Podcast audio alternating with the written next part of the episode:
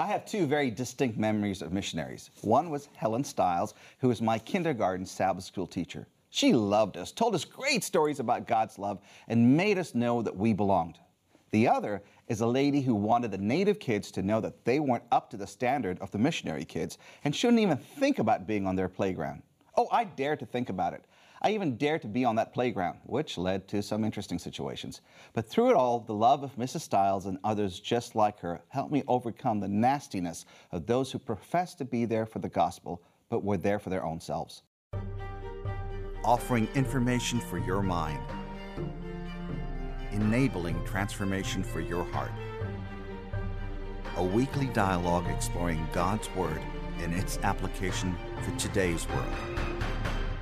Sabbath School U. Welcome to this new series of studies called Biblical Missionaries. We're going to go through the Bible and see the missionariness, if there is such a word, of various characters. And leading us through this discussion are the three hosts we've had before at different times, of course. If you could introduce yourself again and tell me about any missionary trips you've been on. Uh, my name is Phil Riley, and I've been to Baja, Mexico, and That's Dominican not a missionary Republic. trip. Baja, Mexico. These it are was during spring break. trips. no, this was terrific. We built a, an orphanage, or at least a, a house for an orphanage. So it was a really good experience. Cool. My name is Michael Martel, and probably the most memorable missionary trip I've been on was uh, to El Salvador, where we were able to work on work in an orphanage and build a church. And uh, probably one of the most trying situations was just because of the political atmosphere that was happening there at the time, but definitely one of the best experiences I- I've ever had. Yeah. That sounds interesting. yeah. And I am Janelle Phillip, and my most memorable mission trips, or some of the ones that I've been on, have been right in this city here and um, different places, such as um, outside of my church and in my neighborhood and in what some would call the inner cities. And those were always a great and always are a great experience. See, we don't think about that. We don't think about missionary being a missionary in our community. So that's pretty cool. Thank you. Mm-hmm. Janelle, if you could read scripture and pray for us, please, and we can begin. Absolutely. Today's scripture is found in Isaiah 55, verse 4.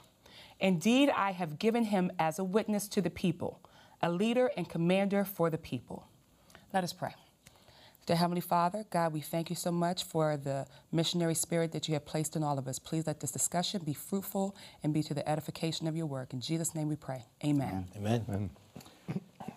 The missionary trips that you went on, what, ma- what made the difference? Did you make more of a difference to them or them to you? I would have to say that I, I went thinking that I would make more of a difference to them. And um, I, I used my physical abilities in order to kind of build up walls, things like that. But it was the, it was the individuals that made more of a difference for me. It was, it was me seeing the culture, me interacting with people, and their experience and their religion that really affected me. I'm going to say it's it's um, a little bit of both. I can't. Diplomat. sp- uh, yeah, you know, I, I don't know. I can't answer. speak for them. Right. I'm running for office. Vote for me. Okay, Right. I'm not. But you know, I can't speak for them. But I can say that I did see the smiles and hearing the thank yous, or just even from a handshake or a nod, that something was received. But I know for myself that I definitely received the lessons from them. I learned each and every time, and I. I- know this might not sound good, but I don't know how else to put it. I felt good leaving. I felt You good. felt good leaving? like, all right, I'm done with I this. had, well, not in that sense. sure. Like I wanted to go back, and I, you know, and I love to go back, and it's always fun to go back. But I felt as if I had some purpose to life other than just going through the humdrum of going to work. So that made me feel as if I was doing something outside of taking care of myself. And and I, and I like that perspective of what what it is you walk away with. My first experience, it almost felt selfish because of how much I felt I was able to take from that experience. When you go into a place prepared to fix something or um, provide something for someone else, you're preparing, I think, mentally to give of yourself. And then in those moments where you're like, you know, knee deep in cement and, you know, whatever it is, these kids, these families, they're actually all surrounding and they're getting right in there with you. Mm. Some of these kids would come up and they would be carrying, like trying to carry like the sandbags. We're like, no, no, no, we're here to help you guys. And they're like, no, no, no, let us help you. And the families are around and they're cooking meals, mm. preparing all day for the people who are helping out. It was just such a blessing to see that interaction and to see that there was an appreciation for what it was you were doing. We were ministering to them, and the same time they were ministering to us. Mm. And I feel like that's what I've experienced. And that's, you know, we go there planning that we're going to really help them out. And, mm-hmm. and it is a lot of help to whoever you go and minister to. But it's those moments that you don't expect, that you don't plan for, because you go expecting that you're the one that's going to do all this good. And when you get those moments that you don't expect, you see the, the people that are really just living their lives. Mm-hmm. I feel like those are the moments that really kind of hit you. Because the truth of the matter is, is that those people, despite like whatever help, I mean, if, if it's just for a school, it doesn't mean that they don't know God. Right. They might just need a school, or they might need the resources to do that. And so I think sometimes, you know, in the process, I'm thinking, oh, I'm bringing them something, but they have something to bring forth as well. It might be different. The things we bring to each other might be different, but they do have something to offer, just as I have something to offer, because God places in all of us the ability to offer something to somebody. So it's not just one sided, I'm helping you. No, of course you can help me because God is also with you as well. So why can't you help me? And I- go ahead, sorry. Well, uh, just another quick analogy of maybe ha- another way to view that. We, we went into a classroom that was supposed to, uh, these, these students would be benefiting from the church that we were building as well. And one of the people on the trip, they made a comment. Perhaps they hadn't been around much or weren't aware, but they looked at the kids and they were so impressed that the kids were so clean. They said, "Oh wow!" or they said, "They said, how did your mommies get you so clean?" And everyone's looking at them like, "Well, what are you talking about? Yeah. you know, they didn't have a church building; they have water. they, they have a home to live in, and so Right. um, I think they thought it was quite humorous. Uh, some of the, the the natives they thought it was quite humorous, and when it was time for us to like take our laundry out, people in the community said, "No, no, no, no, we'll do the laundry for you." Because we can do a better job. Yeah. and they sure, but they actually did, and they. uh, These were the whitest whites I've ever seen in my life. The the clothing when we gave the white clo- the our t-shirts or whatever, they they took them down to the to the local river and they had like this. It's jabón, it's the soap, but it was made out of like seaweed and other things that you find in the local in the local culture. And they washed these clothes. They were they were the cleanest clothes I had ever seen, and it it just kept replaying back in my head. How did your mommies get you so clean? When I'm like, what you know? See, I think that's what we forget. We forget that oftentimes being called on the mission field is not necessarily for what we can do for them. Sometimes it could be what they could do to us. I remember when my first overseas mission um, assignment was going to Singapore. And having lived in LA, my thing was, well, I'll go show the natives. I landed in, in Singapore and I felt quite the native because if you've ever been to Singapore, that whole city will blow you away. It's just so diverse, it's so advanced. They were doing things there that, you know, 10 years later when I came back here, we just started doing in terms of medical science and so forth. So it, it was just so amazing that I went out there and I came back and looked at the study and said, how in the world do you reach that city with the resources that we have for this? Uh, it, it was just, it was m- mind opening, if you will. It was spiritually awakening to realize that my life was being changed in the first week that I was in a place that I thought I would make a change. Hmm. So, having considered your life experience with being the missionary, how would you define missionary? And what comes to mind when you hear the word missionary? You know, I went to a school where we had a, a statue of a missionary because it was kind of, it was named after a missionary. And so there was a statue of the missionary with his family with these old, you know, those trunks, those huge suitcase trunks, kind of like standing at port waiting to, to go off. And when I think of a missionary, I think of that. But unfortunately, I think that's a very Deportation? Immigration. it, this this looked the same. The image looked the same, but but I feel like that's that's such an outdated image. Right. And even you know that's what I first think of, but then I correct myself because I, I feel like we've got this idea that you've got to go far away in order to be a missionary, and you've got to you know take your technology and help out another culture like we've talked about, mm-hmm. and then to realize that first off. There's a lot that they give to us, mm-hmm. Right. Mm-hmm. so it's not necessarily that we have all the answers and all the everything. But then also I think you don't have to go far away. It can do just like Janelle. You can be right in your own city and you can help out people in your own city. So you don't have to go far away. But yet I still have, and I think a lot of people still have the idea that you have to go globally, all over the world, in order to be a missionary.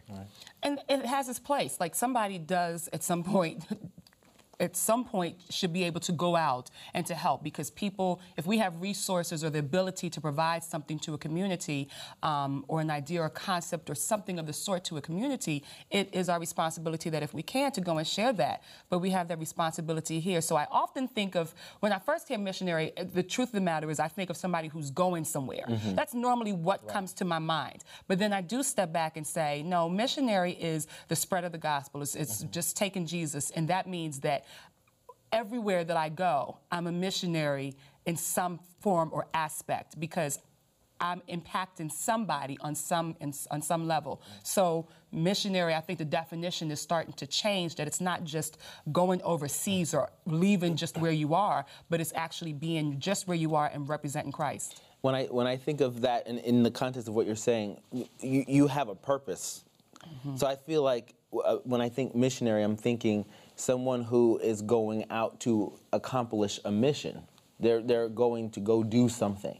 And then I like to link that with the concept of like an ambassador. It's not really like the same mm-hmm. thing, but when you think about what you are supposed to do when you're out as a missionary, mm-hmm. you're representing something, you're representing a concept, you're representing the mission that you are supposed to go out to fulfill those are kind of the concepts that come to my mind. I think someone who is set out to complete a task, mm-hmm. and then they have to carry themselves a certain way. They have to be a certain way. So in, in that way, they're kind of an ambassador. I like the idea. Mm. I like the idea of the what you said because most good ambassadors immerse themselves in the culture. Right.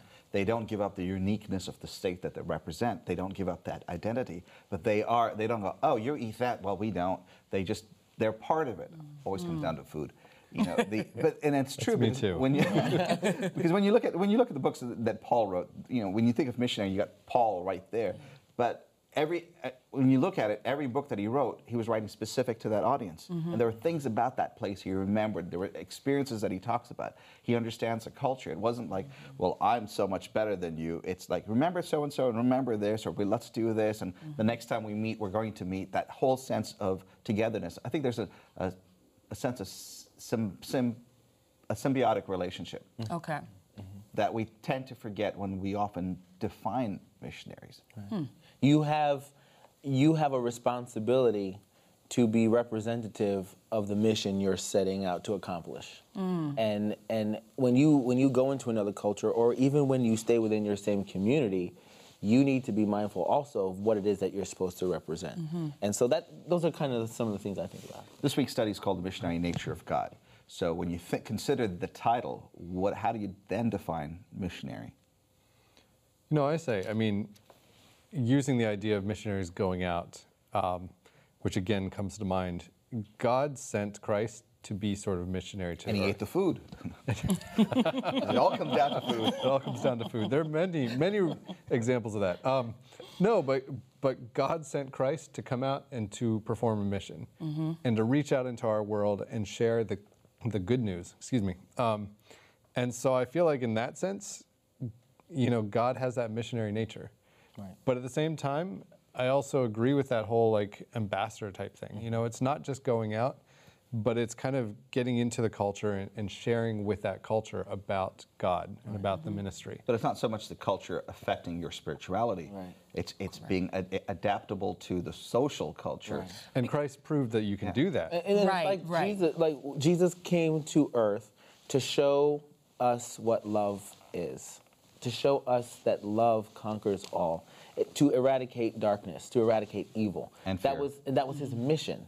And so when he, Jesus to me is the ultimate missionary mm-hmm. because he, he, accomplished that goal number one, but in doing that, he also took the stern the the the, the standpoint um, of representing who God was. Mm-hmm. Okay, he and he had in every situation, in every turn, the responsibility of upholding that characteristic, which is why I think it's such a great thing that he was our example to show us that it's possible. But, but the, see, I'm sorry, you were going to say? No, I was going to say just that, and he didn't. You know, it still it still blows my mind that he came and in the midst of sin, he never sinned, and so he kept his nature. He kept. He could have chosen to.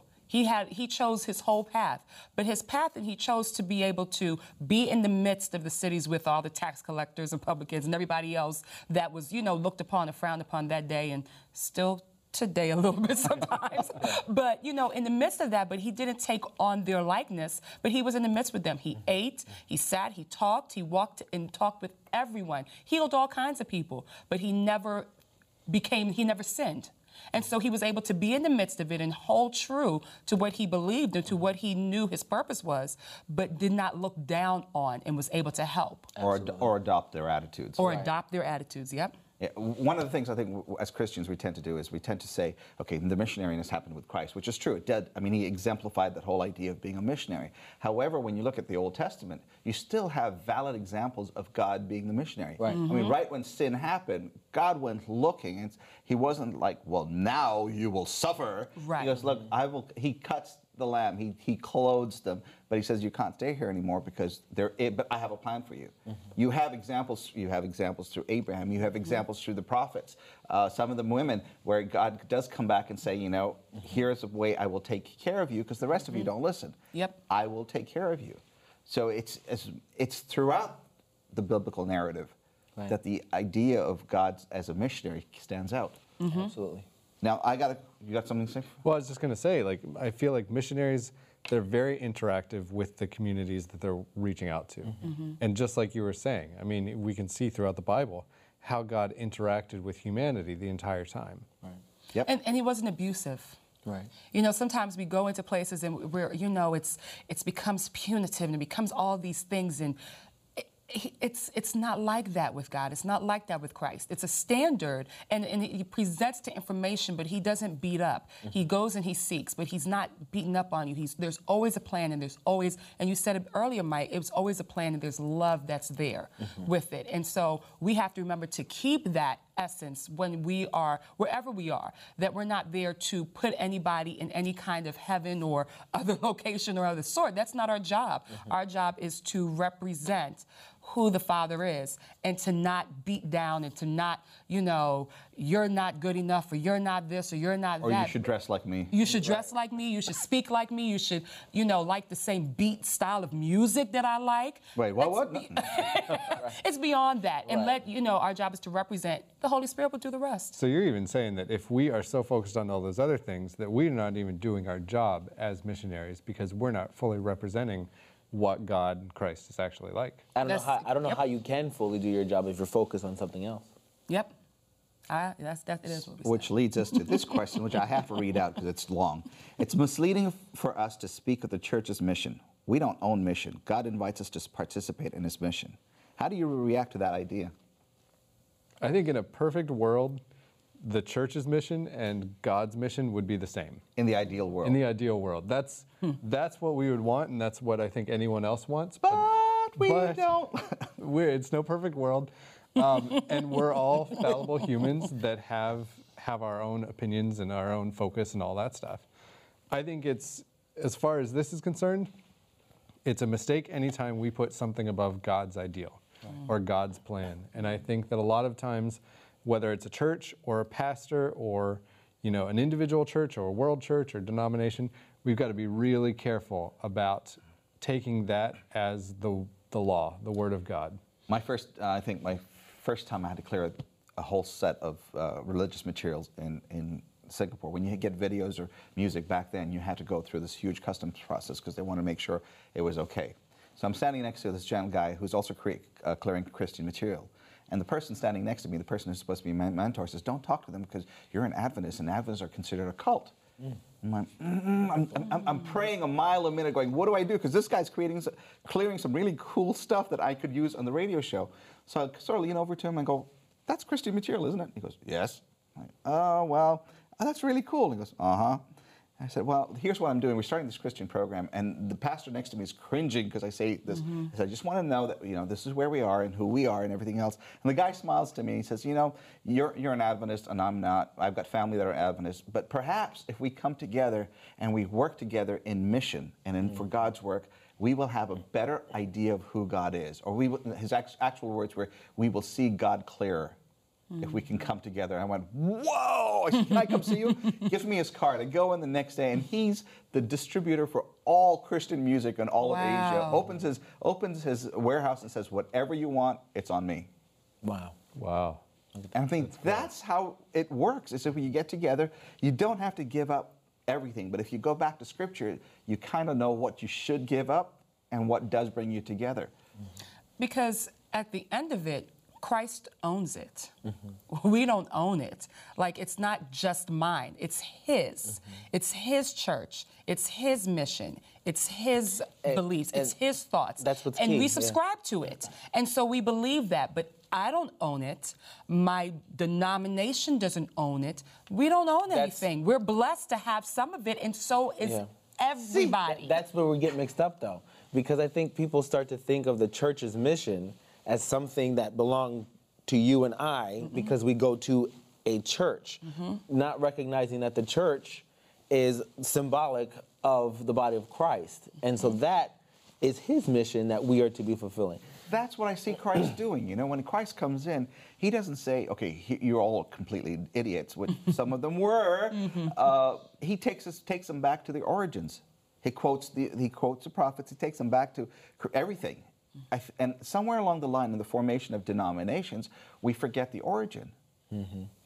When you look back, God gives us a sense of mission. Throughout biblical narrative, He gives a sense of mission. He says, This is what you do. You, be, you go back, be a good influence to the people around you. But whatever happens is eventually people become so insular that they forget everybody else and so expects everybody else to be like them without realizing they've actually become like everybody else. Mm-hmm. How do you how do you get that? How do you get past that? How do you rediscover the origin when your culture, when your church culture is insular and you don't even know it? we have to make the point of going out and meeting others and really sitting, talking, and listening. The Holy Spirit, we under sometimes I know I underestimate his power. And I think that if I go here or I talk here, I'm going to be totally swayed and moved and so forth. No, not really. Not per se. I'm, I'm, I'm, for the core principles. There's some core things that I do subscribe to that I truly believe. But that doesn't mean that I can't hear you. That doesn't mean that I can't discuss with you. That doesn't mean that we can't learn from each other.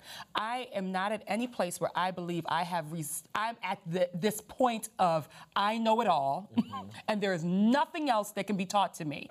That I have come to this place of, oh, you can't teach me anything because you believe such and such. Well, no, that's not true. Right, right, right. I have, I, as much as I love reading the book of, of God, he's just really too big for me to understand all of him. And so that means that when somebody else reads him as well or has anything else and, and, and looks at it, there's something else that I can gain from them because I just can't know it all. And so he puts us here because we are the, his body, mm-hmm. his body, not my what I subscribe to, my friends or so forth. It's his body. And so we can get something from everybody.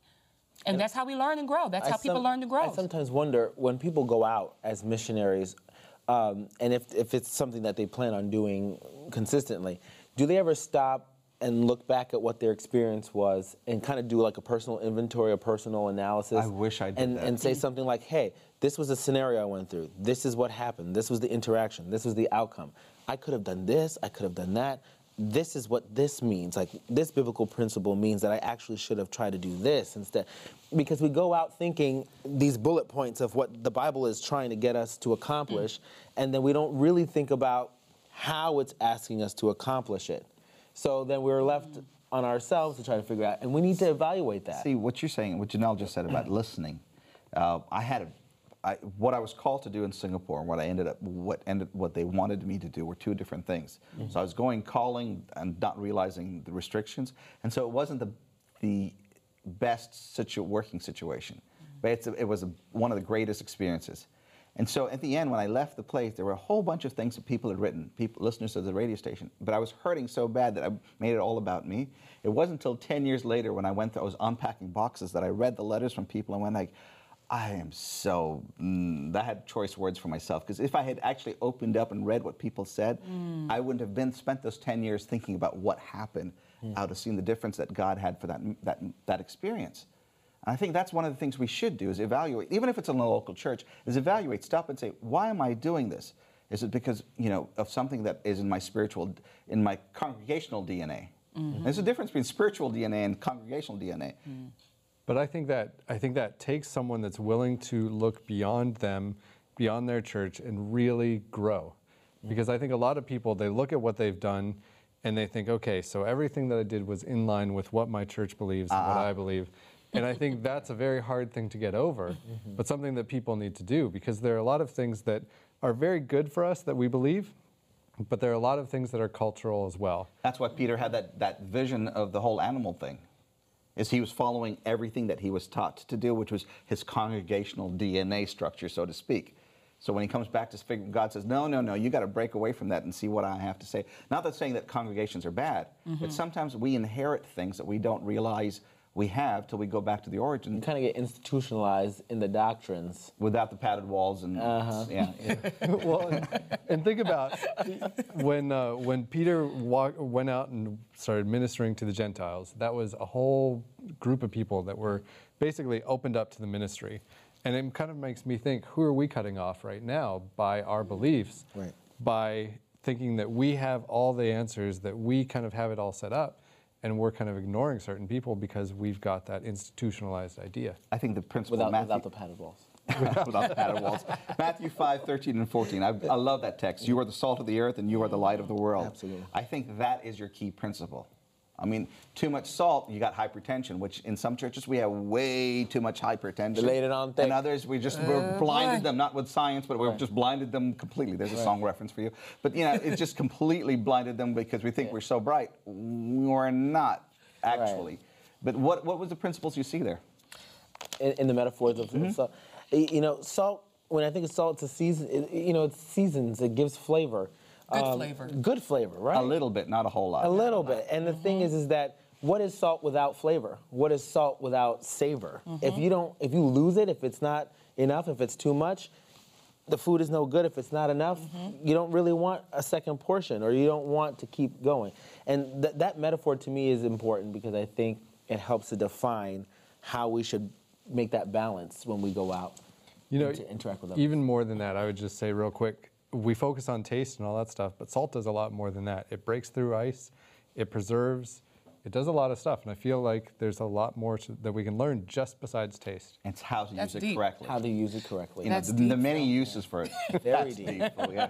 yes. Well, I'm going to look forward to how you No, define the it. whole missionariness of God and biblical missionaries in the studies to come. So I'm grateful that you're here. If you would like to contact us, please visit our website at www.sabbathschoolu.org. That's www.sabbathschool, the letter U.org. Remember, the goal of Bible study is, you all should know this by now, information and transformation. It's for the head and for the heart. For Sabbath School U, I'm Falvo Fowler.